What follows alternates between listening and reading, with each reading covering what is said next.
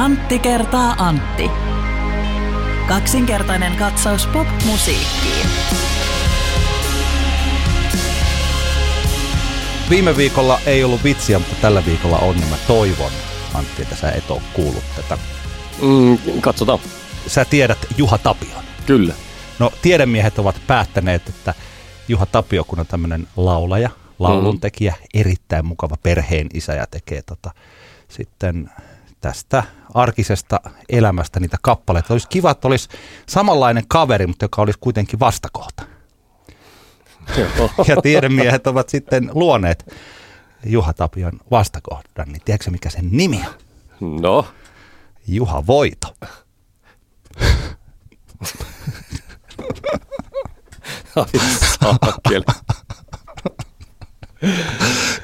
Oh, Kyllä, kyllä. Mä, mä annan itselleni viisi kautta viisi. en mä tiedä jotenkin, mulla on pakko, mä, mä, tulee mieleen yksi vanha, vanha to, toinen vitsi, jonka voi tähän kertoa, joka mun mielestä menee samaan vitsi genreen. Joo. Tämä ei ole ehkä ihan yhtä hyvä kuin, hyvä kuin toi, joo, mutta joo, ei, tota, kuunnellaan. No. et millä nimellä tota Jukka Poika tekee musaa, kun se on silleen vihdoin aikuistunut. no. Jukka Mies. No, joo, no se on, on se hyvä. Joo. Tämä on Antti kertaa Antti kaksinkertainen katsaus popmusiikkiin, suomalaisen musiikkihuumorin terävin kärki. Kyllä. Täällä. Hyvissä kantimissa suomalainen musiikkihuumori. Ja tämä on meidän 30. jakso. Hyvä me.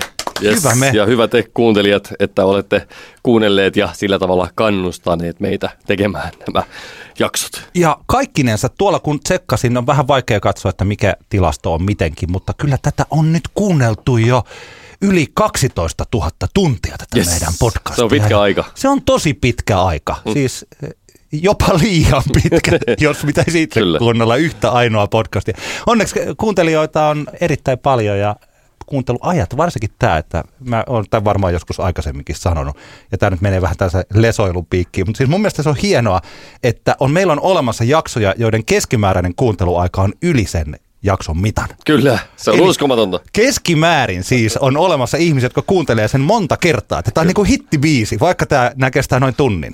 Kyllä. Et tota, et se on tosi mahtavaa. Ja tästä, tästä varsinkin jokaista, joka kuuntelee esimerkiksi tämän jakson loppuun asti, niin kiitämme oikein niin kuin nöyrimmin. Juurikin näin. Tervetuloa mukaan. Aletaan lunastaa sitten lesoilun Niin. jälkeen, niin nyt pitää sitten olla myös sillä mielenkiintoista. Mitäs meillä olikaan sanottavaa? Hmm. No, aloitapa sitä. me aloitamme tästä. Tämä ei ole suoranaisesti musiikkiaihe, tai nämä esimerkit, jotka nyt on noussut keskusteluun, ei ole muusikkojen tekeleitä.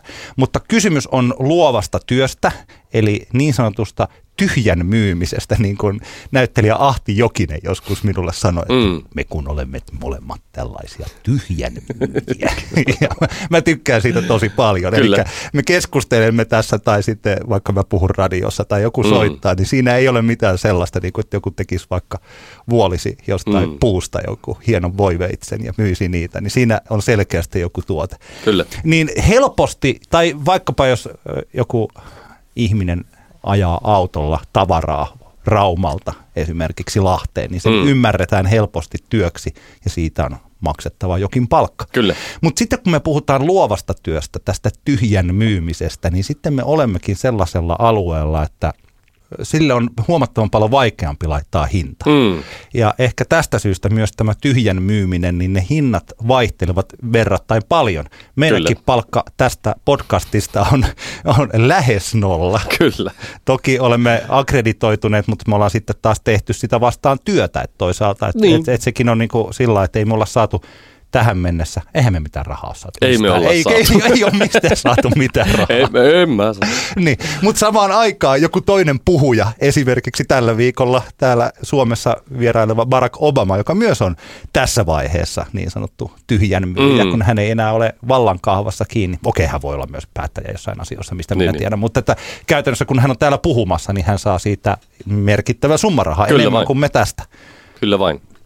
Niin tota, ja mä huomaan, että tällainen yleinen narratiivi, eli valmis tarina on olemassa, että kun joku tekee luovaa työtä ja siitä maksetaan rahaa, niin se katsotaan aina ihan hirveäksi summaksi. Mm. Ja tästä on nyt kaksi esimerkkiä. Viime viikonlopun valtava myrsky liittyi Kaarina Hazardin, eli näittelijän ja kirjoittajan, ja sitten ohjaaja Mikko Roihan tekemiin videoihin, joista liikenne- ja viestintäministeriö oli maksanut 50 000 euroa. Ja esimerkiksi Ilta Sanomat tästä kirjoitti tällaisen erittäin paheksuvan ja asenteellisen mm. kohujutun, että kuinka julkeavat maksaa 50 000 Kyllä. euroa tästä. Eli Karina Hazard ja Mikko Roiha ovat tehneet 10 10-15 minuutin mittaista videota. Ne on julkaistu tai kaikkea julkaistu, mutta nyt on pari kolme, kaksi ainakin julkaistu YouTubessa. Ja äh, nämä tekijät esittelevät suomalaisia liikenteen infrakohteita, kuten Saimaan kanavaa, Porin satamaa ja Nelostietä. Ja tämä on niin sanotusti nykyaikainen, eli ne näyttää kännykkäkameravideolta ja siellä ne sitten he keskustelevat. Aivan. Ja no ensinnäkin mä kysyn, että säkin saat puheenvuoro, miten sun mielestäsi tällaisena, niin kuin 50 000 euroa tällaisesta työstä, niin miltä se tuntuu summana? No äkkiseltähän nopeasti ajateltuna se vaikuttaa isolta summalta rahaa, mutta tokihan me ei tiedetä, mitä kaikkea tähän 50 000 sisältää ja mitä, mitä näiden videoiden tekeminen on niin kuin sisältänyt. Se, todennäköisesti siihen on, se on vaatinut jossain määrin eh, niin kuin valmisteluja, asiaan perehtymistä ja, ja sitä miettimistä, että mikä, mikä se niin kuin hyöty, hyöty näillä videoilla on. Että, että mä voisin kuvitella, että kun sitten kun tota, aletaan purkamaan tota, niin sanotusti kulurakennetta, niin se saattaa olla, että siellä on ihan hyvin perusteltuina nämä käytetyt eurot. Ja toki tässä just, just ehkä ekana tulee vaan mieleen se, että tässä nyt tietyille ihmisille varmaan se, että se on toi Hazardin kaarina, joka tässä on ollut tekemässä, niin se on ollut ehkä se niinku iso ongelma. Ei niinkään, että pistetään 50, 50 000 euroa johonkin tota, e, liikenneinfravideoihin, vaan se, että se on se prrr, Hazardi siellä taas sekoilemassa. Tämä on ihan siis totta, eli koska hän on niin hirvittävän kärkäs ja omasta näkökulmastaan, eh, feministisestä näkökulmastaan useasti julkiseen keskusteluun osallistuva, niin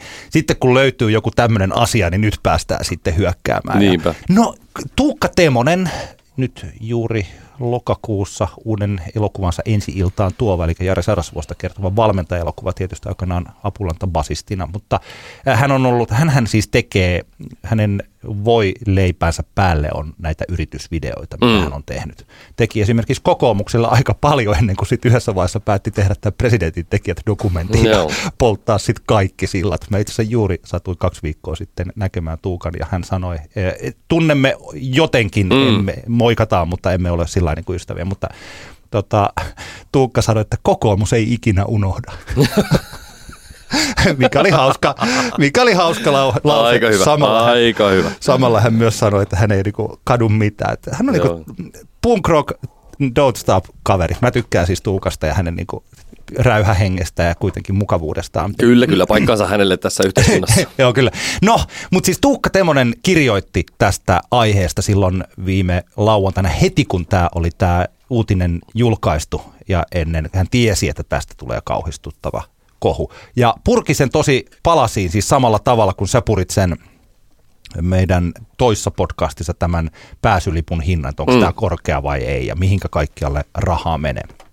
Ja mä nyt siteeraan tästä Tuukan Facebook-postauksesta osan. Ministeriön tilaamien videoiden hinta saattaa tuntua kovalta, mutta sen oikeutuksen pystyy purkamaan aika helposti. Työnantajalle ammattinäyttelijän päivät taksa sivukuluinen on noin tonnin päivä.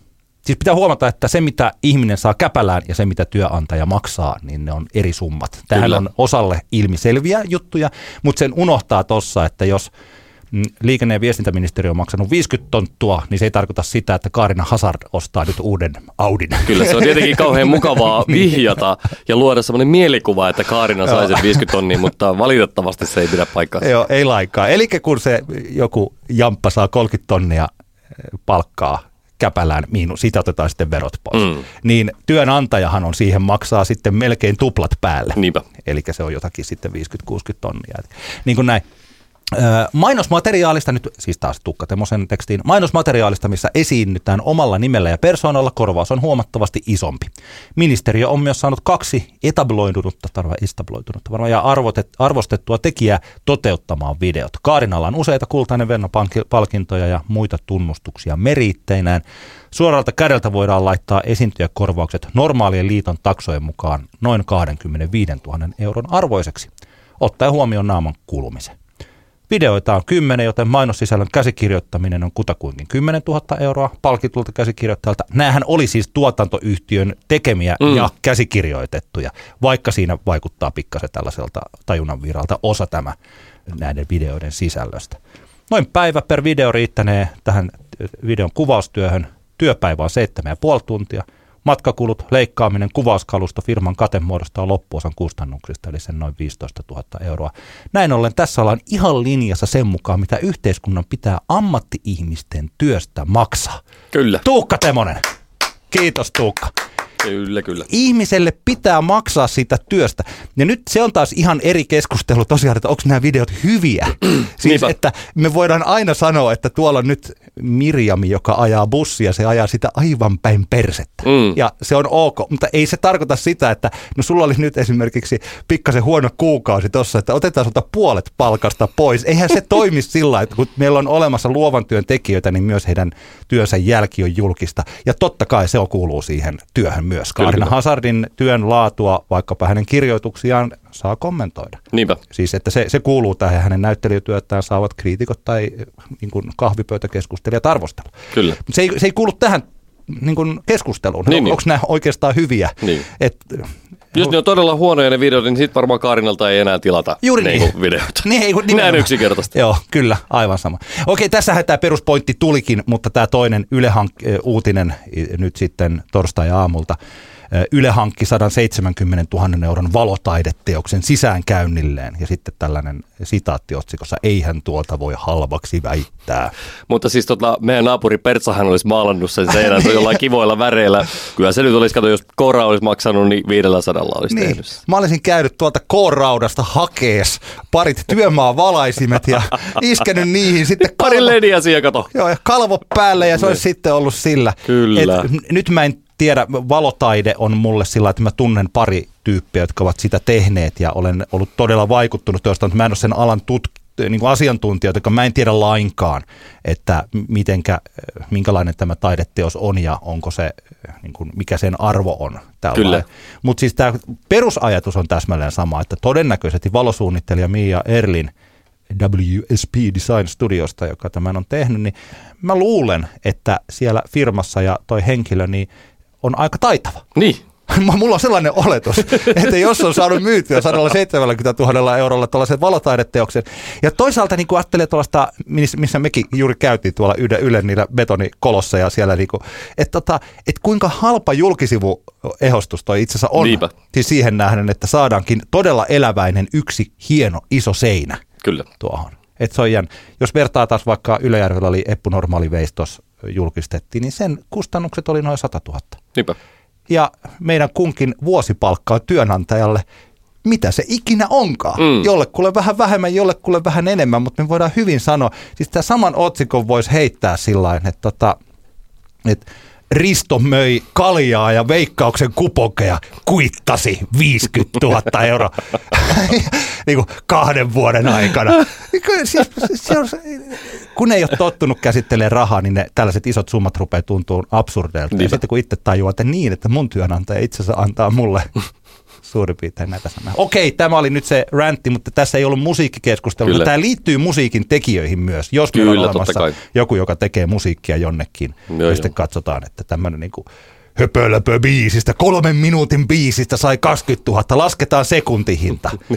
niin kuin, Joo, ja kyllähän täytyy muistaa, että totta kai tästäkin vaikka tästä Pasilan, Pasilan tota, no niin, Ylen talon seinästä hän ei ihan jokainen Suomen kansalainen pääse nauttimaan. Ja nekin, jotka pääsivät mm. siitä nauttimaan, ne eivät välttämättä oikeasti siitä nauti. Että, että nämähän tietenkin, että jos niin kuin, pistetään rahaa niin kuin taiteeseen esimerkiksi, tämmöisiin niin kuin esteettisiin niin kuin, asioihin, joilla ehostetaan meidän, meidän vaikka arkea, niin se on ihan päiväselvää, että kaikkihan niistä niin kuin ei tykkää. Kaikki ei saa irti. En mäkin saa niin kuin kaikesta esimerkiksi kuvataiteesta irti. Joo. Ja paljon on esimerkiksi populaarimusiikkia, mistä en saa irti. Populaarimusiikkia, jota tuetaan niin kuin julkisilla varoilla. Eli nämä nyt on vaan, tämä on vaan niin kuin tämmöistä. Ei, et, niin, ei, kyllä, kyllä. Se on jo, ja, ja okei, ja mullakin nyt on, että jos meillä on yksittäisiä tapauksia, niin sitten niitä pitää ehkä käsitellä sillain, että oliko se raha. Mä en tarkoita, että joka ainoa taideteos maailmassa, josta on joku taho, on se sitten ministeriö tai yle tai mitä tahansa mm. verorahoja käytetty, että se olisi ollut oikeutettu. Mutta tämä perusnarratiivi on se, että kuinka julkeavat. Kyllä. Ja se on todella lapsellinen ja siis harhaanjohtava narratiivi. Olen kanssa sataprosenttisesti samaa mieltä. Ensin se kohdalle, niin sitten me vasta päästään arvioimaan, että oliko juuri tämä kyseinen taideteos tämän arvoinen vai ei. Aamen. Me vähän viime viikolla ehkä lupailtiin ja tuossa vähän meidän Facebook-sivullakin lupailtiin, että me väitellään yhdestä aiheesta tänään ja, ja tota noin, niin kyseltiinkin vähän aiheehdotuksia. Sieltähän tuli aivan mahtavia ehdotuksia meidän Facebook-sivulle, muun muassa kuuntelija Sakari ehdotti, että väittelemme fingersnappien käytöstä biiseissä ja Joni Kareini halusi, että puhumme panssarijunan levystä, vaikka siitä nyt ei välttämättä, emme joutuisi niin sanotusti väittelemään siitä.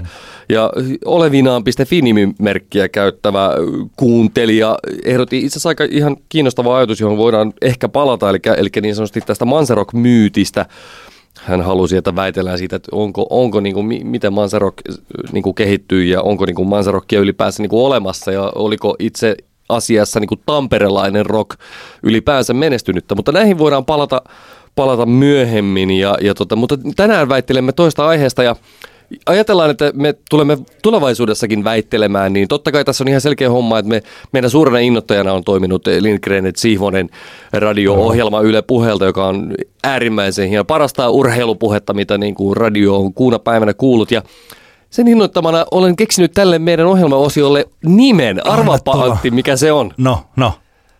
Se on Granlund et Hietala. Oi, hyvä. Käy, käy, hei, me heitetäänkö ai, vielä tämä, tämä, sillä me olemme Granlund ja Hietala. Joo. Yes, mutta tota, tänään, tänään paneudumme niinkin syvän luotaavaan ja universumiin tärkeysarvos, tärkeysjärjestysasteikossa erittäin korkealla olevaan asiaan kuin siihen, että onko Red Hot Chili Peppers maailman paskin bändi vai ei. Mä olen tajunnut sen nyt tässä tällä vuosikymmenellä. Tämä on minun väitteeni. Siis Red Hot Chili Peppers on huonoin rockbändi. Ja varsinkin siis senkin takia, että mikä Red Hot Chili Peppersin vaikutus on, mitä he ovat tehneet omalle uralleen ja mitä he ovat tehneet rock'n'rollille. Ja mun on vaikea kuvitella haitallisempaa yhtyettä. Anna mennä vaan, mä voin sitten tota, no, niin vasta-argumentoida sulle, kun oot saanut nyt sitten avauduttua.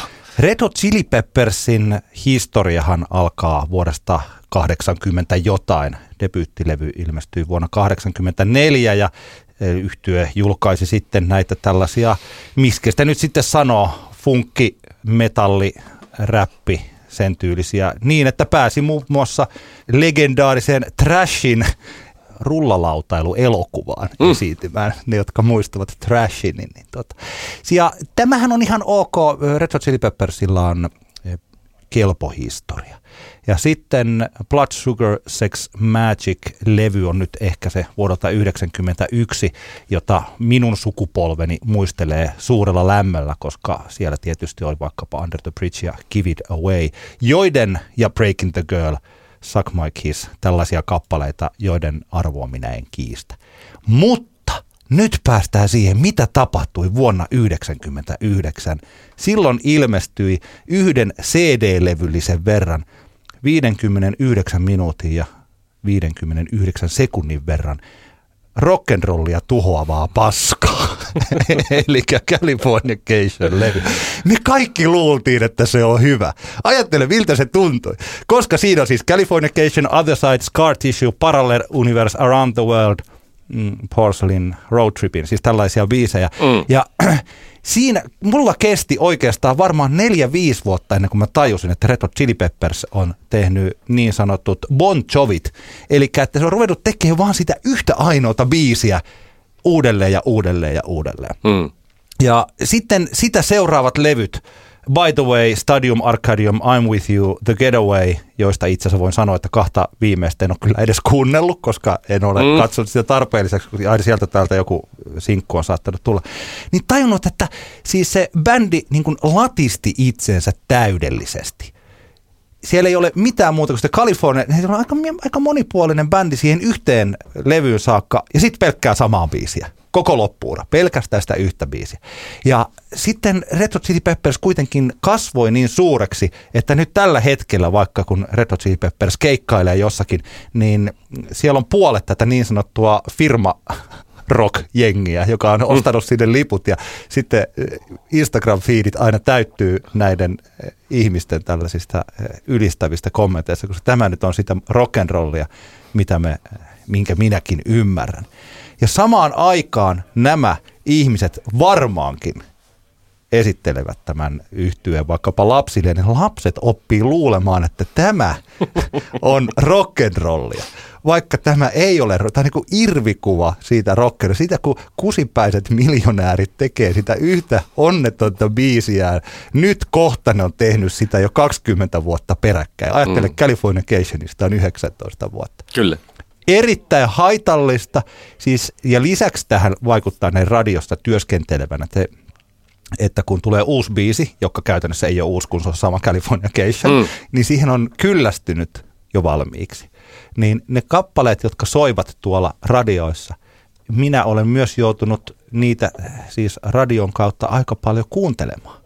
Kyllä. Niin tässä on tällainen, tota, mulla on hyvin harvasta yhtyeestä tulee se sellainen, että nyt mä käännän kanavaa. Hmm.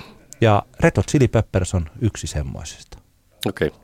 Onko jotain muuta vielä No sanottu? varmasti on, on montakin asiaa, mutta mä annan sulle puheenvuoro tässä välissä. No siis mähän niin kuin monesta asiasta tuossa, mitä sä niin kuin äsken sanoit, niin on niin kuin hyvinkin samaa mieltä. Ja kyllähän niin kuin bändi on niin kuin tuskallisesti ollut tässä juurikin ehkä sen vuoden melkein okei okay, One Hot Minute-albumin jälkeen ollut niin kuin maneeriensa uhri. Mutta tota, kyllä mä silti sanon, että, että tota, no, niin, tässä bändissä on muutamia niin hienoja seikkoja, että minkä takia mun mielestä se, että sanotaan, että Red Hot Chili Peppers olisi maailman huonoin bändi, on, on niin kuin raju valhe, virheajatus, täysin väärää, väärää tota noin, niin johto, johtopäätelmien tekemistä. Keksin hirveän monta huonompakin bändiä, mutta aloitetaan nyt niistä hyvistä, hyvistä puolista.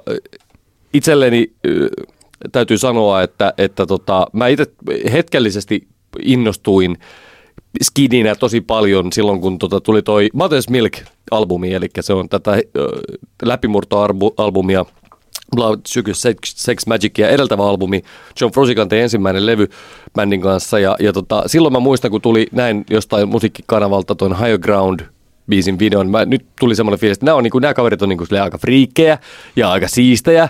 Ja, tota, ja jotenkin niin kuin musta se, se siitä niin kuin tykkäsin siitä levystä silloin. Ja sitten tietenkin kun muistan sen päivän, kun veljeni osti Blood Sugar Sex, Sex Magicin varmaan julkaisupäivänä ja sitten sitä tuli kuunneltu aika kotona aika paljon, niin siitä tietenkin itselleni semmoisia lämpimiä lapsuus, nuoruus, muistoja tulee mieleen, mutta ylipäänsä se, että bändi saa aikaan tuommoisen albumin, joka on kiistatta – länsimaisen rockmusiikin viime vuosituhannen lopun kulmakivi-albumia, albumeita, niin se on semmoinen suoritus, että sen jälkeen saakin tehdä vaikka 20 karmasevaa albumia ja se ei poista sen, sen Blood Sugar Sex Magicin poikkeuksellisuutta.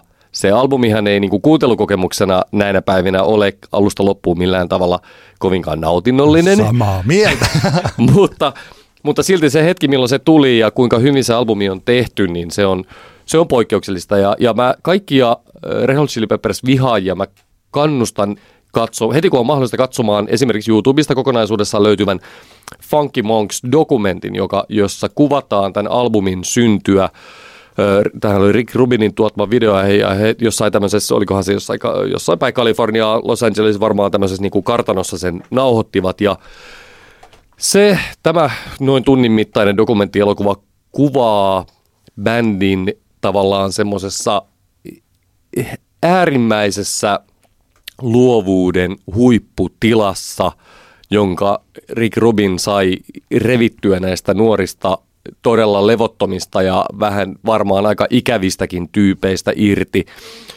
Jos, jos sinulla on, niin kuin, jos sinusta on yhtään semmoista muusikkoutta, ymmärrät mi, mi, kuinka vaikeaa on soittaa niin kuin, sekä hyvin että persoonallisesti. Ja sen lisäksi, jos olet ollut joskus studiossa nauhoittamassa musiikkia, tekemässä albumia, koittamassa tehdä siitä semmoista niin kuin järkevää kokonaisuutta, niin tämä Funky Monks avaa sen maailman uskomattoman upeasti. Se on poikkeuksellisen hieno elokuva ja, ja se, se, jotenkin kun mä muistan, kun mä näin, mä näin tämän leffan vasta ehkä yli kaksi vuotta sitten eka kerran ja sitten mulla tuli semmoinen, ei vitsi, mun täytyy niinku kuunnella sitä levyä ja totta kai ei se levyn kuuntelu sitten ollut itse asiassa niin kauhean hieno, mutta, mutta siinäkin se elokuva näyttää sen, kuinka tota, upea se prosessi on ollut ja kuinka, miten, miten niin onnistuneeseen lopputulokseen päästiin. ei välttämättä niin kuin, mä en tiedä, ku, vaikea sanoa niin kuin, kuinka iso se Rubinin niin kuin, rooli sit lopulta siinä niin kuin oli, että bändillä selkeästi oli aika vahva siinä kohtaan se drive ja visio tehdä oikeasti niin kuin, huippualbumia ja siinä he sitten onnistuivat. Tässäkin kohtaa toki haluan sanoa sen, että tiedostan sen, että nämä kaverit ei ole todellakaan selkeästi ollut mitään niin kuin kauhean kivoja tyyppejä, etenkään naispuolisille ihmisille, joiden kanssa ovat työskennelleet. Että se, totta kai se pitää tiedostaa ja se on, se on niin kuin ikävä asia tämän bändin kohdalla, mutta, mutta tota, mä koitan nyt kuitenkin tässä hakea muutamia näitä positiivisia puolia tästä bändistä. Mä nostan tästä jäl- myöhäisestä tuotannosta nostan yhden kappaleen, joka mun mielestä todistaa sen, että bändi halutessaan voi edes hetkellisesti päästä irti Take niistä todella... Ei, ei, ei, niin on kauhean biisi, kauhean biisi. Mutta kyllä mä sanoisin, että, että tämä viimeisimmän The Getaway-albumin Dark Necessities-biisi on mun mielestä se on tosi hieno ja se on ehkä semmoinen, niin kuin, joka osoittaa, että bändillä on niin kuin, halutessaan mahdollisuus päästä niistä todella ikävistä ja äh, rasittavista maneereistaan irti. Ja tota, no, niin se, on, se on tosi hieno biisi. Ja, ja tota, tietenkin mä toivoisin, että jossain, jossain kohtaa bändi ehkä pystyisi tekemään niin kuin vastaavia, vastaavia kappaleita niin kuin useampiakin yhdelle albumille, että, että tota, se on epätodennäköistä, mutta tämä biisi todistaa se, että se on mahdollista. Mä on kunnioitan sua, että sä oot kuunnellut Red Hot Chili Peppers joku tällä vuosikymmenellä julkaiseman albumin. En mä albumeita ole läpi kuunnellut, mutta okay. tämä biisi on niin kuin pompannut oh. muutamia biisejä sieltä täältä. Ja. Under the Bridge, tiedätkö sä kun sinähän lauletaan, Antoni Kiidis sanoi, että ystävä on hänen, kaupunki on hänen ainoa ystävänsä. Mm. Tiedätkö miksi? No. no kun se tekee niin paskaa musaa. Onko se ollut koskaan Red Hot Chili Peppersin keikalla, koska mä nimittäin olen? En ole ollut ja niistä on kuullut kanssa. Mä tiedän, että niinku ne NS-bändin fanit ovat kovasti tykänneet, mutta kaikki muut ovat vihanneet niitä keikkoja. Se on siis, ty- siis varma, mulla se pointti on tämä. Me taas, eh, me ollaan liian ehkä sopuisia, mikä mm. on ihan ok. Me olemme sellaisia, mitä me olemme. Siis koska mun mielestä se, mitä sä sanoit, on totta. Ja mä en siis kiellä sen vaikka juuri tämän 90-luvun vaihteen, 80-90-luvun mm. vaihteen niin kuin hyviä. Mutta se mun pointti on se, että kun sieltä ollaan tultu alas, siis tämä nyt on siis, tähän ei liity suoranaisesti tähän, mutta että kyllähän menneet meriitit voi tuhota nykyisellä elämällä. Siis esimerkiksi Bill Cosby niin. Okei, okay, mutta tämä on eri asia, koska hän ei Kyllä. ole tuhonnut sitä huonolla komiikalla, joten tämä niinku on huono, mm. huono argumentti, se Bill Cosby, mutta että se on vaan niinku muistutukseksi, että, että nykyisessä elämässä voi tehdä jotakin, joka saa sen aikaisemmat hienot jutut niinku katselu- tai kulutuskelvottomiksi. Kyllä. Ja mulle, kun mä rakastan musiikkia, niin mulle Red Hot Chili Peppers on tehnyt niin, että mä en voi kuunnella niitä vanhoja, koska mä siis jotenkin, mä kuvotun niistä uusi, nykyisistä biiseistä. Ja mä olen siellä keikalla, tää on ollut siis Ratinan stadionilla joskus tämän vuosikymmenen alussa. Mm. Ja mä olin siellä ja vielä kaikista huonoimmalla paikalla, eli kalleimmalla istumapaikalla, Kyllä. olin katsomassa Red Hot Chili Peppersia. Siis mä tajusin, että, että mä haluaisin täältä pois. Siis mä haluan pois täältä, koska mm. nämä soittaa tosiaan tätä samaa biisiä.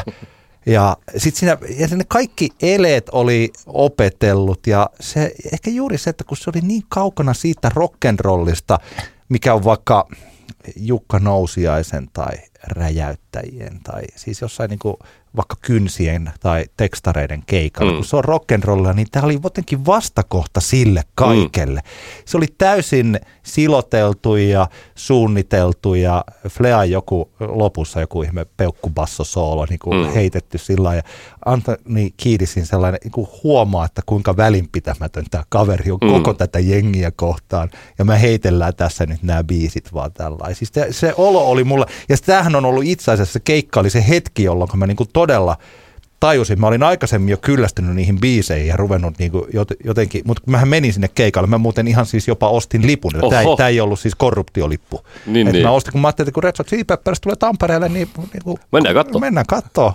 maailmanluokan bändiä. niin. Ja silloin mä tajusin sen, musta on olemassa semmoinen valokuvakin, jossa kesken keikan me mentiin sinne johonkin taakse syömään kebappia ja ranskalaisia.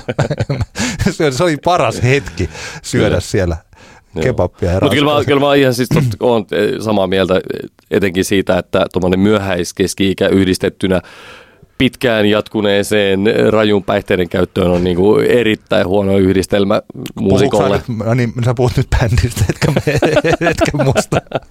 sä, et, sä et ole myöhäiskeski-ikäinen. en olekaan, joo. joo. kyllä, kyllä.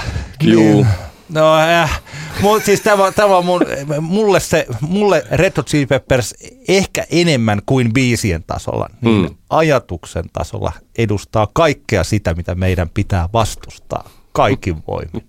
Kaikin voimin, siis sellaista, miten business taltuttaa jonkun asian, jolla oli aikaisemmin merkitystä. Joo. Tämä on minun. Asia selvä. Tämä on minun mielipiteeni tästä asiasta. Kiitos. This is my opinion and I'm sticking to it. Kyllä. Kiitos paljon Granlund et Hietala mm. jatkavat väittelytiimoilta myöhemmissä jaksoissa. No.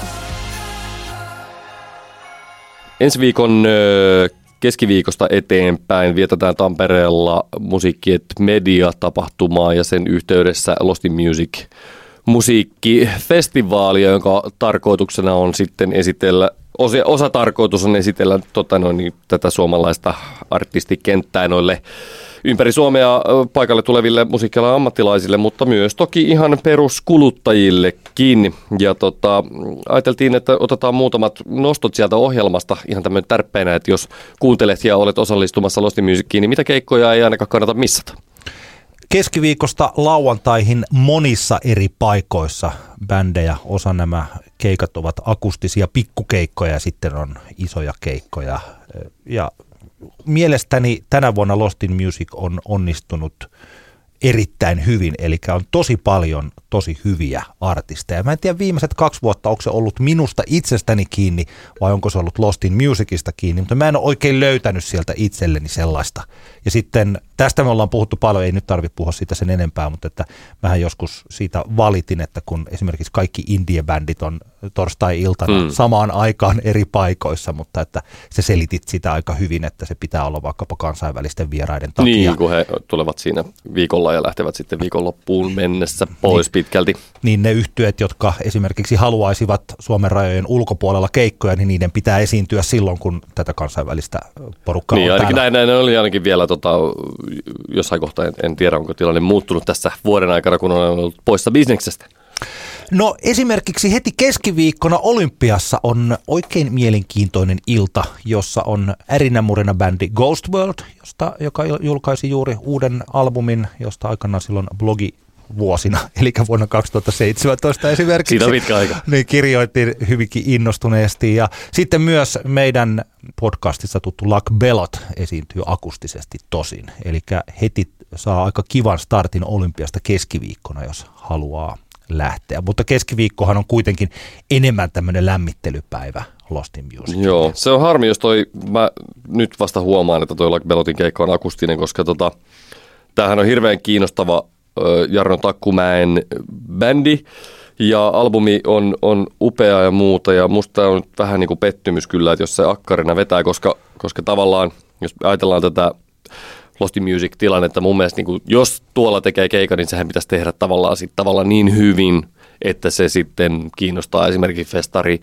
promoottoreita buukkaamaan artistit esiintymään omille. Tämä on, mä itselläni niin kuin noin musiikillisesti ja kiinnostuksellisesti nostan myös tämän Lakbelon, mutta tosiaan ehkä vähän harmi, että, että akkarikeikka, mutta varmasti hyvä sekin. Saattaa olla niin, että ei olisi mahtunut muuten ollenkaan, että jotain, tai mistäpä, mistäpä niin, minä tai tiedän sitten, kun- koska, koska kuitenkin liksathan tuossa tapahtumassa on suhteellisen pieniä, niin voi olla, että ei ole saanut bändiä kasaan niin, paikalle. Joo, kyllä. Mutta harmi sinänsä. Siis torstai on mulle luultavasti pääpäivä musiikillisesti ja nyt kaikki mahdolliset lehmät ovat ojassa tämän pakkahuoneen keikan, koska sinä esimerkiksi esiinnyt siellä myös Antti. Joo, soitamme Iisa. Isan kanssa muuten tulevan albumin alusta loppuun ensimmäistä kertaa. Se kiinnostaa erittäin paljon Iisan ö, päiviä öitä, sen Joo. nimi on, niin se ilmestyy lokakuun Lokakuun lopussa. Yes.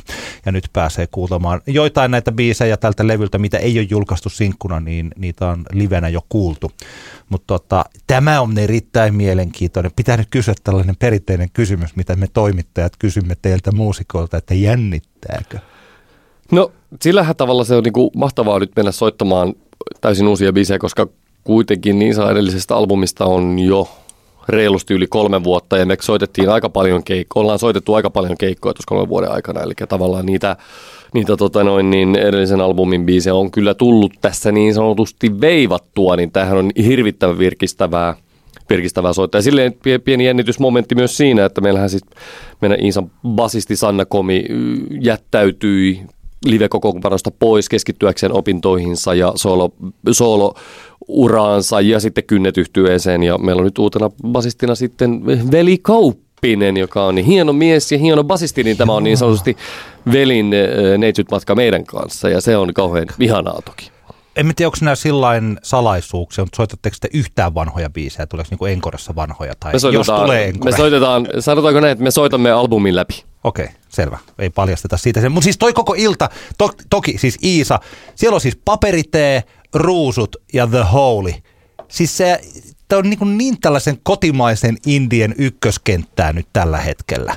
Siis, että tota, okei, mä voin jopa niin kuin miettiä, että mitä on jännittävästi, kun The Holy, joka on julkaissut aivan helkkarin hienon debyyttialbumin. Joo, hyvä ja, levy. Ja sitten on se, tämä hassulla tavalla muuttuu lähtee siitä indirokista sitten ruusujen että niinku hysteerisen popmusiikin kautta niinku Iisan tähän, nythän mä en ole kuullut sitä uutta levyä muuta kuin ne, mitä on julkaistu, niin siitä paperit että hauskalla tavalla tämä niinku koko illan tunnelma muuttuu. Mm. Niinku siinä, voi olla, siinä voi olla ihan kiva kyllä semmoinen niin Joo. kokonaiskaari. Joo, ja mä luulen, että tosta tulee tosi, tosi hieno ilta, että kyllä kaikki, jotka jotenkin indien musiikista pitävät, niin luultavasti ovat siellä. Siis Doriksessa samaan aikaan jännä juttu nyt jää kyllä katsomatta, mutta siis Neuv, mm. eli aikanaan oli Neufvoin yksi Suomen, mun mielestä mä oon aina tykännyt, tykkäsin silloin tota, niin kuin parhaita tällaisia indie pop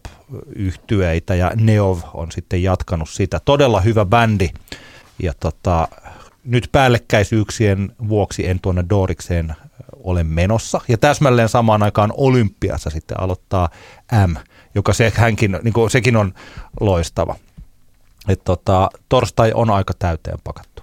Kyllä.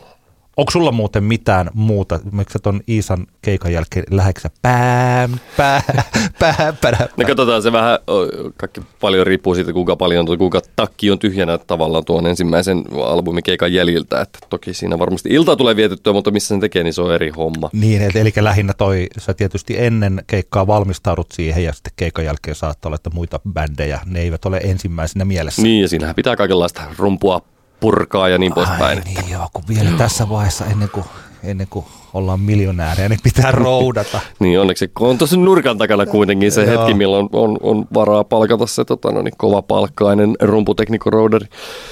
Mutta joo, mä itse, itse tota, no, niin, öö, tietenkin silloin torstaina on kaikkea niin kuin siistiä, mutta silloin on myös, itse haluaisin nostaa, että meidän keikan jälkeen esimerkiksi, jos ei halua jäädä paproa kuuntelemaan, niin öö, Doriksessa on, on meidän podcastissa aikaisemminkin mainitsemani eh, detalji, joka on mun mielestä ihan selkeästi yksi semmoisia niin nousevimpia, eh, kiinnostavimpia eh, elektronisen popmusiikin nimiä, eli helsinkiläismuusikko Krista Myllyviita omalla, omalla soolo-aliaksellaan tekee kiinnostavaa elektronista musiikkia, jotenkin semmoinen, vähän semmoinen niin sanotusti Suomen Grimes-tyyppinen hahmo ja, ja tota noin, niin mennyt ihan hurjaa vauhtia eteenpäin detalji musansa kanssa ja, ja tota, et ehkä mä sinne sitten, jos siitä tulee sitten lähdettyä pakkohuoneelta, niin menen sinne sitten, kun haluaisin ainakin kovasti nähdä ton keikan. Ja, ja sitten tota, toinen nosto, minkä haluan tehdä, niin on ehdottomasti perjantaina Doriksessa kello 23.30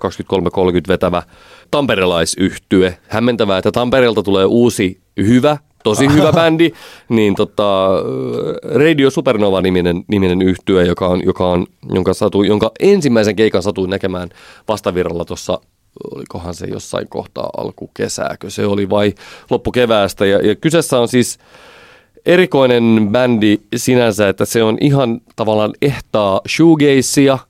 Mennään siis 80-90-luvun vaihteen Brittien saarille – suomen teht, suomen kielellä tehtynä, eli, eli totta kai siinä on semmoiset tietynlaiset Vilma mielen yhteydet. Mieleyhtymät. Mieleyhtymät, se on se sana. Tulee sieltä esimerkiksi Reginan, Reginan tuohon tota, viimeisempään viimeiseksi jääneeseen studioalbumiin ö, liittyvät ajatukset tulee, tulee siitä bändistä. Mutta bändi on sairaan hyvä ja, ja se, mikä sillä debyyttikeikalla erityisesti kiinnitti huomioon, että yhtyeen laulaja, en muista tämän naishenkilön nimeä, oli käsittämättömän hyvä. Ja jotenkin sen keikan mä olin katsomassa sitä keikkaa, oltiin katsomassa Death Hawks yhtyeen rumpali Manen ja heidän tota, no niin, merkkumyyjä Ilen kanssa. Ja jossain kohtaa sinne keskellä keikkaa katsoimme vaan toisiamme ja nyökyttelimme päätämme, että mitä helvettiä. Aivan uskomattoman lahjakas, lahjakas mimmi ja bändi on muutenkin todella hyvä ja hyviä kappaleita ja, ja tota no, niin on, tältä bändiltä on lupa odottaa paljon. Ei ehkä se kaikista trendikkäin musagenre nyt tässä heillä valittuna, mutta se ei välttämättä haittaa, jos biisinteko on, on tarpeeksi vahvaa, niin Kata, Vahva suositus. Kata kertovat heidän Joo. Facebook-sivussa. Hei nyt täytyy sanoa, että mä en ole kuunnellut biisiäkään. Onko heiltä tullut ihan Ei mun mielestä ihan SoundCloudissa taitaa olla biisejä, että virallisia julkaisuja ei vielä ole, mutta, mutta tota, etenkin niin livenä kyllä erittäin lämmin suositus tälle bändille. Joo, ja tuohan taitaa olla toi perjantain Doris, niin se on Soit se silti levyyhtiön ilta, ja siellä on sitten myös Vuoret esimerkiksi, Joo. joka on vahva suositus. Suomalaisen Dad Indien ykkösnimi Vuoret. Joo. Niin, just niin, just niin. Ja hei, toi on jännittävä. Se ei kuulu Lost in Musiciin, tämä varjotapahtuma, mutta tota voi olla vaikea, jos perjantainakin olen niin sanotusti hippajalalla. Niin siis vastavirralla, ja tämä ei kuulu limiin, vaan tämä on siinä vieressä. Siis siellä on Teksti TV 666, Kynnet, Hän ja sitten Loud Lights, josta mä en kyllä tiedä mitään Joo. Loud Lightsista, mutta siis hän kynnet Teksti TV 666 on tämä perinteinen, että pöydässä istui neljä tyyppiä, paikalla oli kuusi bändiä, mm. eli jonkun verran menee ristiin kyllä. nämä bändin jäsenet, siis niin kuin soittavat, siinä soittaa Tannerin Teemoa ja Johannesta ja kaikki siis monessa, monessa yhtyeessä, mutta tota, noihan on kaikki yhtyöt sellaisia, mitä mä rakastan. Mm. Niin sanottuja Red Hot Chili Peppersin vastakohtia. Kyllä. Eli siis se on niinku, se on okei, okay, niin tota, yes, että se on jotenkin siis aivan, aivan tota, ihastuttava kokoonpano. Ja mä luulen, että vastavirran, voin niinku kuvitella, mitä tapahtuu vastavirtaklubilla, kun tekstarit rupeaa soittamaan, että tota, että herran pieksut sentään. Kyllä, kova meininki siellä tulee olemaan. Mutta tota, joo, ei mit, muuta toivotaan, että ihmiset löytää Lost in Musicissa keikoille ja, ja tota noin, niin nautiskelkaa, nautiskelkaa kovasti näkemistä ne vedoista. Aika jännä muuten tämä lauantai itse asiassa näiden jotenkin ton huikean torstain ja kihelmöivän perjantai, mihin tosiaan tämä viimeinen, mä sanoin sen nyt kolman, kolmannen kerran saman asian, niin, tota, niin että lauantai on sitten ehkä vähän sellainen niin kuin, niin. Onhan siellä Olavi Uusivirta olympiassa, tulee olemaan niin kuin valtavan niin, hyvä, siis totta kai, ei, ei niin kuin mitään sanoa, sanaa, mutta että ehkä tässä on ruvettu kontraamaan siihen myös, että kun musiikki- ja median Industry Awards gaala taitaa olla lauantaina. Ei kun, olisiko se itse asiassa perjantaina tänä vuonna? On se on, se on se, okei, okay, okay, no itse asiassa vielä enemmän. Eli aika iso osa ehkä tästä jengistä on huomattu, että me, jotka tykkäämme vaikkapa viinan juonnista niin, ja tällaisesta selkiin taputteluista, niin tota, niin me olemme siellä vielä lauantai yö, lauantain ja sunnuntain välisenä yönä, mutta aika iso osa on lähtenyt jo pois. Niin, no joo, ja joo. tästä syystä se lauantai ei enää ole pääpäivä. Yleensähän lauantai on aina jotenkin se sellainen, mm. että kaikki jotenkin kasvaa siihen lauantaihin. Kyllä. Niin Lost in Music ja tämä musiikki ja media toimii vähän eri ehdoilla, koska siinä on sekä yleisölle että bisneksen sisälle niille ihmisille, jotka oikeasti on puukkaamassa näitä bändejä. Niin, tota, niin kyllä siellä on hieno, siis Have You Ever Seen the Jane Fonda Arabic VHS ja Karina Kari- Doriksessa. Pastis on klubilla. Ai Pastiskin oli Juman Chuigulis. Se olisi kyllä hieno nähdä. Pastis. Parka päällä ja pastista kuuntelee niin sanotusti. Joo, mä muuten huomaan. Tässä nyt kun mä heittelen omia suosikin, jos miettii just vuoret ja pastis ja kaikkea tätä, niin kyllä se tarkoittaa sitä, että on, ei ole synnytty tällä vuosituhannella. joo, mutta hyvä Lost in Music. Hyvä. Kyllä. Siis tota, joo, kannattaa osallistua tai jopa tulla kauempaakin, kauemmankin matkan perästä Tampereelle. Kyllä vai. Älä nuku tämän ohi osuudessa me esittelemme yleensä uusia tai uudehkoja kappaleita. Nyt meillä on esittelyssä yksi biisi ja yksi jokin muu. Mä ajattelin, Joo. että voisitko sä ottaa ensin tämän jonkin muun, niin sitten Joo. mä puhun. Mä oon tässä aika paljon tästä punkrockista tai sen tyylisestä kitaramusiikista jo hehkutellut, niin hehkutellaan välillä jotain ihan muuta. Joo, no valitettavasti en, en löytänyt tälle viikolle yhtään yksittäistä musiikkikappaletta, jonka olisin halunnut tässä nyt jotenkin niin kuin erityisesti nostaa, vaikka itse asiassa juuri tuli Robyniltakin uusi single, joka on ihan mahtava, mutta se on toinen juttu. Robynista voidaan puhua joskus vähän lisää. Mutta tota, mä haluaisin nostaa nyt Älä nuku tämän ohi-osiossa tämmöisen nettisaitin, joka on for3.boilerroom.tv, eli fortre.boilerroom.tv ja Tämä on mielenkiintoinen konsepti. Niille, jotka ei tiedä, mikä Boiler Room on, niin se on tämmöinen Wikipedia-sivun mukaan Global Online Music Broad- Broadcasting Platform. Commissioning and streaming live music sessions around the world. Ja tämä on, Boiler Room on tavallaan mun mielestä merkittävä tekijä siinä, että se on jotenkin tällainen kuin mm, normalisoinut elektronista musiikkia ja DJ-kulttuuria ansiokkaasti. Mitä tarkoitat normalisoida? No sitä, että, että tavallaan niin kuin, koska Boiler Room, iso osa Boiler, käsittääkseni iso, suurin, selkeästi suurin osa Boiler Roomin tuottamasta sisällöstä on sitä, että on klubivenue tai festariympäristö, jossa kuvataan DJtä soittamassa levyjä läheltä sillä tavalla, että käytännössä nähdään, mitä se DJ siinä koko ajan tekee soittaessaan. Jotkut DJ tekee enemmän, jotkut DJ tekee vähemmän ja sitten siinä on niinku tavallaan tanssiva yleisö ympärillä. Ja esimerkiksi Flow-festivaaleilla ainakin pari vuotta sitten oli yksi tämmöinen kokonaisuus, yksi, yksi Flown näistä niin sanotusta teknolavoista oli semmoinen sitten, että oli, oli niin, Boiler, Boiler Room-lähetys oli käynnissä koko ajan livenä YouTubeen ja se, on, se matsku on sitten tietenkin nähtävissä YouTubesta näin jälkikäteenkin. Eli mä tarkoitan sitä, että se tuo meille maan matosille ymmärrystä siitä, että mitä se niin kuin DJin toiminta on ja miten, miten ne hommat toimii. Kiinnostavaa sisältöä ylipäänsä ja sieltä löytyy tietenkin oikeastaan kaikki, jos niin kuin ajatellaan, että on niin kuin oleellinen, edes jollain tavalla taiteellisesti kunnianhimoinen DJ, niin niiden Boiler Room-settejä löytyy YouTubesta ja ja ehdottoman suositeltavaa sisältöä muutenkin. On jonkun verran myös ihan niin kuin bändilive-keikkojakin ollut ja, ja tota, niin poispäin. No, Boiler Roomin tämä neljän suhde kolmeen, tämä TV, tämä on oikeastaan tämmöinen saitti, joka on tämmöistä kuratoitua YouTube-sisältöä, eli käytännössä kerää yhteen kiinnostavaa materiaalia, mitä pitkälti löytyy valmiiksi esimerkiksi YouTubesta. Ja nyt ei ole kyse niin kuin Boiler Roomin itsensä toteuttamaan sisältöä, vaan tällä hetkellä esi- esimerkiksi löytyy, löytyy heidän täältä saitiltaan Flying Lotuksen Kuso-elokuva, ens, kari, ensimmäinen Karibialla tehty Skifi-elokuva. Täällä on kaikenlaista 3D-taidetta, erikoisia mainoksia, sitten täällä oli niin kuin eeppisimpiä Jenkki Talk Show-vierailuja, musiikkidokumentteja muun muassa Gil Scott Heronista ja, ja Sun Raasta ja niin poispäin. Ja jonkun verran heillä on niin sanotusti eksklusiivista sisältöä, eli, eli semmoista, joka on vain tuolla heidän palvelussaan sitten nähtävillä, mutta aika paljon tavallaan iso osa tästä on sitä, että kun tuo YouTuben sisältömassahan on niin, niin kuin uskomaton, että helpostihan sä eksyt jo siihen, että sä alat, katsot jonkun video, ja alat katsoa niitä suositeltuja videoita siitä oikealta, ja sitten sä yhtäkkiä ootkin neljä tuntia tuijotellut jotain tyhjänpäiväisiä YouTube-videoita, niin tota, tämä For Free eh, tavallaan helpottaa sitä tuskaa. Ja täällä on esimerkiksi hyvin kiinnostavia, täällä on välillä tämmöisiä niin ihan kuratoijia, jotka sitten valitsevat jo sisältöä sinne tällä hetkellä. Muun muassa Richie Sakamoto ja Peaches. Meidän pitäisi perustaa joku tämmöinen. Eikö pitäisikin? Eikö mä ymmärrän, ei no DJ-jutut, ei, ei, se, ei se vaikea, vaan tämä pelkästään tällainen niin kuratoitu. Mistä olen inspiroitunut tänään? No joo, olisi sehän siistiä, mutta tota... Vaatiiko tämä jotain mm, aikaa? Miten sä tota, tässä, tässä pari juttua. Se no. vaatii aika paljon näkemystä no sitä meillä ja on. aikaa. Sitä meillä ei ole.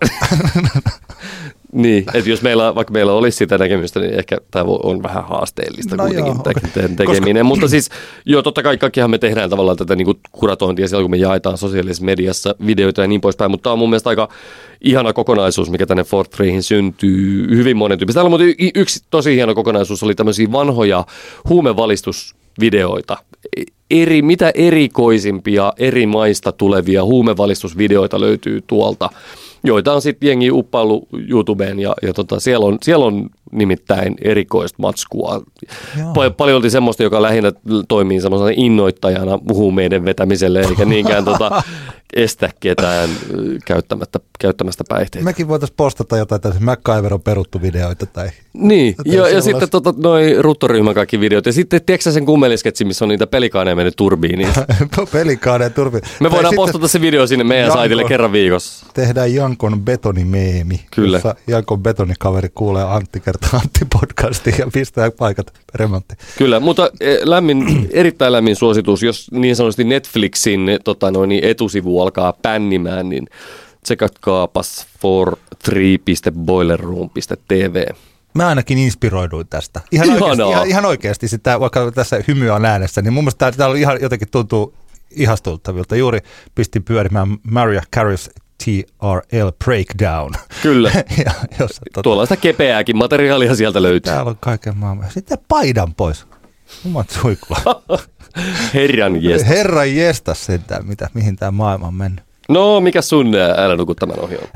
Minähän rakastan pääkii-yhtyettä ja Teemu Bergmanin tekemisiä. Rakastan hänen mun mielestäni aika humoristista myrkky-käärme bändiään ja pizzanaama yhtyettä, joka esittää esimerkiksi kakkiksen ja taitaa olla jotain pääkiikibiisejä ja jotain niin kuin akustisena ja tällaisina folk-versioina. Ja samaan aikaan siis mun mielestä hänessä on kiva yhdistelmä sitä tyyppiä, joka tuolla niin kuin tai mä en siis, siis tällainen sekoilu, se ei ole mulle enää mitenkään niin romanttista. Mm. Että nykyään mä enemmän tykkään niistä tyypeistä, jotka oikeasti tekee hyvää jotakin materiaalia minulle kuunneltavaksi ja kulutettavaksi, kuin sillä, että mä niin kuin ihailisin tyyppejä, joilla välillä, niin kuin, jotka tekee. Mutta siis Teemu Bergman tekee hirveän määrän, hän on todella tuottelias ja en tunne miestä, mutta olen monesta lähteestä kuullut, että tämän oman musiikkinsa, säveltaiteensa suhteen hän on erittäin tiukka perfektionisti ja hänellä on korkeat standardit sen tekemiseen. Mm. Ja siis siinä omassa viitekehyksessään, eli jos kuuntelee, jos nyt joku sitten, joka ei ole koskaan kuunnellut vaikka, siis, no okei, ne ei kuunnellut meidän podcastia, mutta jos joku ei kuunnellutkaan 277 ja pistää joku yhden random biisin soimaan, niin ehkä tämä ei, ei kuulu, he eivät ymmärrä, että mitä mä oikein niin puhun tässä, kun mä puhun sillä perfektionismilla. Mm. Mutta kuinka siis se kuulostaa, ne kuulostaa just siltä, miltä niiden pitää kuulostaa. Ja tota, ne, jotka esimerkiksi haluavat joko itkeä tai nauraa, niin myrkkykäärmeen hussika mettään kappale, niin vahva. Mä, se on sellainen, että sitä ei ehkä ihan niin kuin päivänvalossa kannata lujaa luukuttaa, koska mm. siinä pääministeristä ei sanota kovin kivoja, mm. kivoja lauseita, mutta mahtava kappale. No, tämä nyt se biisi, siis Pääkiiltä on viimein tulossa toinen albumi. Se ensimmäinen Pääki-levy, niin se on siis suomalaisen niin punk-rockin klassikko. Samaan aikaan toki ymmärrän sen, että se on tosi, tosi sillä niin loppuun se on tuotettu, se on vähän sama kuin mitä Nirvana Nevermind oli Krungelle, eli tehdään sellainen tämän yhden genren sen, sen tyylinen teos, että voidaan miettiä, että onko tämä nyt jo aika kaupallista ja pääkin levy on omalla tavalla sama, mutta mähän rakastan molempia levyjä. Mm. Mutta tota, ja se niin tämmöiset, niin tämä ees jotain positiivista tai rakkaus repii meidät kappaleeksi, California Dreaming. Siis ne on niin aivan huikeita. No, mun mielestä musta jossain vaiheessa mulla oli sellainen olo, että koko suomalainen punk rock historia niin tuolla levyllä on niin top 10 niin kolme tai neljä biisiä tulee siltä pääkiin ensimmäiseltä levyltä. Mä tykkäsin sitä niin paljon. Mm. No, nyt on tullut, tämä itse asiassa on viime viikon keskiviikkona, eli olisi voinut ehtiä jo viime viikon biisiksikin, jos se Ville Valo ja Agentsin kappale ei olisi vienyt multa jalkoja alta. Se veit mun levyt kirpparille. Tämä on niin sanottua takuvarmaa pääkiitä. Ei kuitenkaan siis niin kuin paras biisi, mitä bändi on tehnyt, mutta tosi kivasti lähtee vasta tota, siinä jossakin ensimmäisen kertsin kohdalla, eli tota, tällaisella kitaralaululla. Ja tarinahan on tietysti aika hauska. Tällainen, joka on tässä alkuperäisessä High Fidelity, eli uskollinen äänentoisto kirjassa. Se taisi siitä tuosta elokuvasta se koko osuus taidettiin jättää pois ja jätettiinkin. Mm. Mutta siinä on tällainen kohta, jossa se, kuka se kaverin nimi on? Rob taitaa mm. olla siinä. Niin joku nainen, hän tapaa jonkun naisen ja ehkä meneekin hänen luokseen ja harrastavat niin sanottua aikuisten kivaa. Ja sitten se Rob huomaa, että siellä on erittäin mittava levykokoelma. Mm. Ja se nainen sanoi, että jos sä haluat, niin mä voin myydä ton koko levykokoelman sulle jollakin tietyllä summalla, joka saattoi olla satanen tai jotain. Mm. Ja hän tajuaa, kun, että hän on siis levykauppias siinä, niin. hän tajuaa, että täällä on niinku mint-kuntoisia, superharvinaisia kaikkia. Ja se kertoo, että hänen miehensä on nyt juuri jossain muualla. Hän on, pet- on pettänyt tätä ja he ovat eroamassa ja hän mm. haluaisi nyt iskeä sinne, minne sattuu. Mm. Ja myydä tämän levykokoelman. Ja Rob levykaupan pitäjänä haluaisi ostaa ne upeat levyt käytännössä nolla hintaan, mutta musiikin rakastajana hän ei voi tehdä sitä ja niinpä hän ei osta sitten niitä levyjä. Mikä mun mielestä on musiikkinörttiyden ollaan taas sellaisessa niin kuin ihanassa sydäntä lämmittävässä ytimessä. Kyllä. Niin tota, tä, tässä on tämä sama teema, eli tässä on nyt sitten tämän hahmon, joka tässä laulaa pääkiikappaleessa sä veit mut levy, mun levyt kirpparille, niin siinä on käynyt samalla tavalla, eli että puoliso on päättänyt iskeä sinne, minne sattuu, ja Kyllä. 25 senttiä kappale sitten myynyt kaikki mm. ne levyt, ja hauskasti tämän sinkun kannessaan. Sitten näitä tällaisia punk-klassikkolevyjä näkyy olevan mahoneit syötti, ja sitten toi systeemi ei toimi, tuollainen kokoelma EP ja appendixia ja kaikkea tällaista. Mm.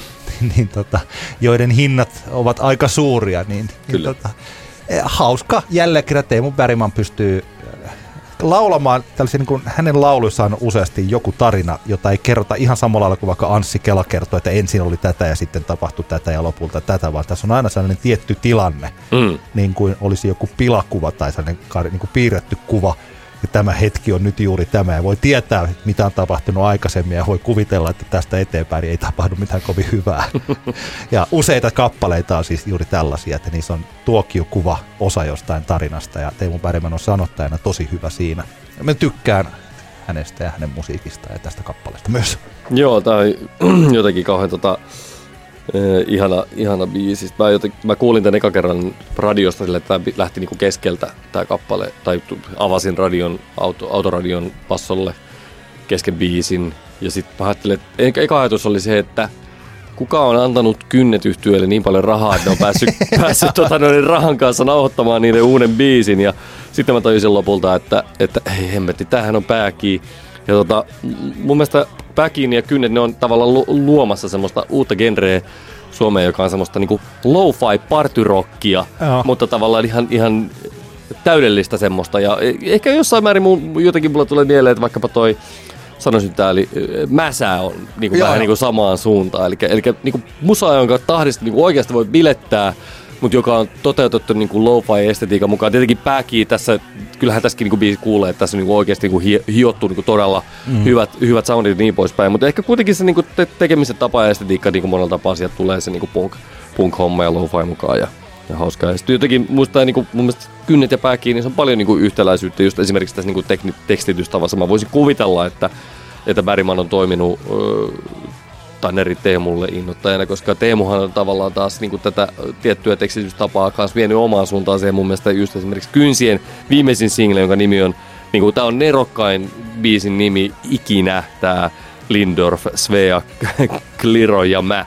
Niin ah. se on niinku, mä rakastan tuota biisin nimeä. Tämä on, tämä on niinku hauskaa, että nää, nää, näillä on tämmöisiä, sekä Bergmanilla että Tannerilla on tämmöisiä niinku, elämään makuisia tarinoita biiseissä. Ja hyvä tämä hahmo, vielä jatketaan hehkutusta, koska tämä, siis, että nämä lauluthan kertovat, siis sehän ei ole välttämättä tosiaan Teemu ja Teemo, mm. jotka näissä laulavat omana itsenään, Niinpä. vaan se siis sankari, joka näissä seikkailee, on sellainen, jolla käy periaatteessa huonosti koko mm. ajan rakkaudessa ja elämässä. Mutta Kyllä. siihen sankariin suhtaudutaan ymmärtävällä huumorilla, että nämä on hauskoja lauluja, mutta ei, ei mennä tällaiseen sketsiviihteen puolelle ei missään nimessä, ei missään, missään kohtaa. Ei, joku, joku se, että perintäkirja, perintätoimistolta tulee kirjeitä kotiin, niin siitä on huumori kaukana usein. Ja lisäksi Pääkiin kakkoslevyn nimi, hän on jälleen kerran niin tässä tämän genren neroutta. Jos huono onne ei ois, mulle ei olisi onnea ollenkaan. Ihana.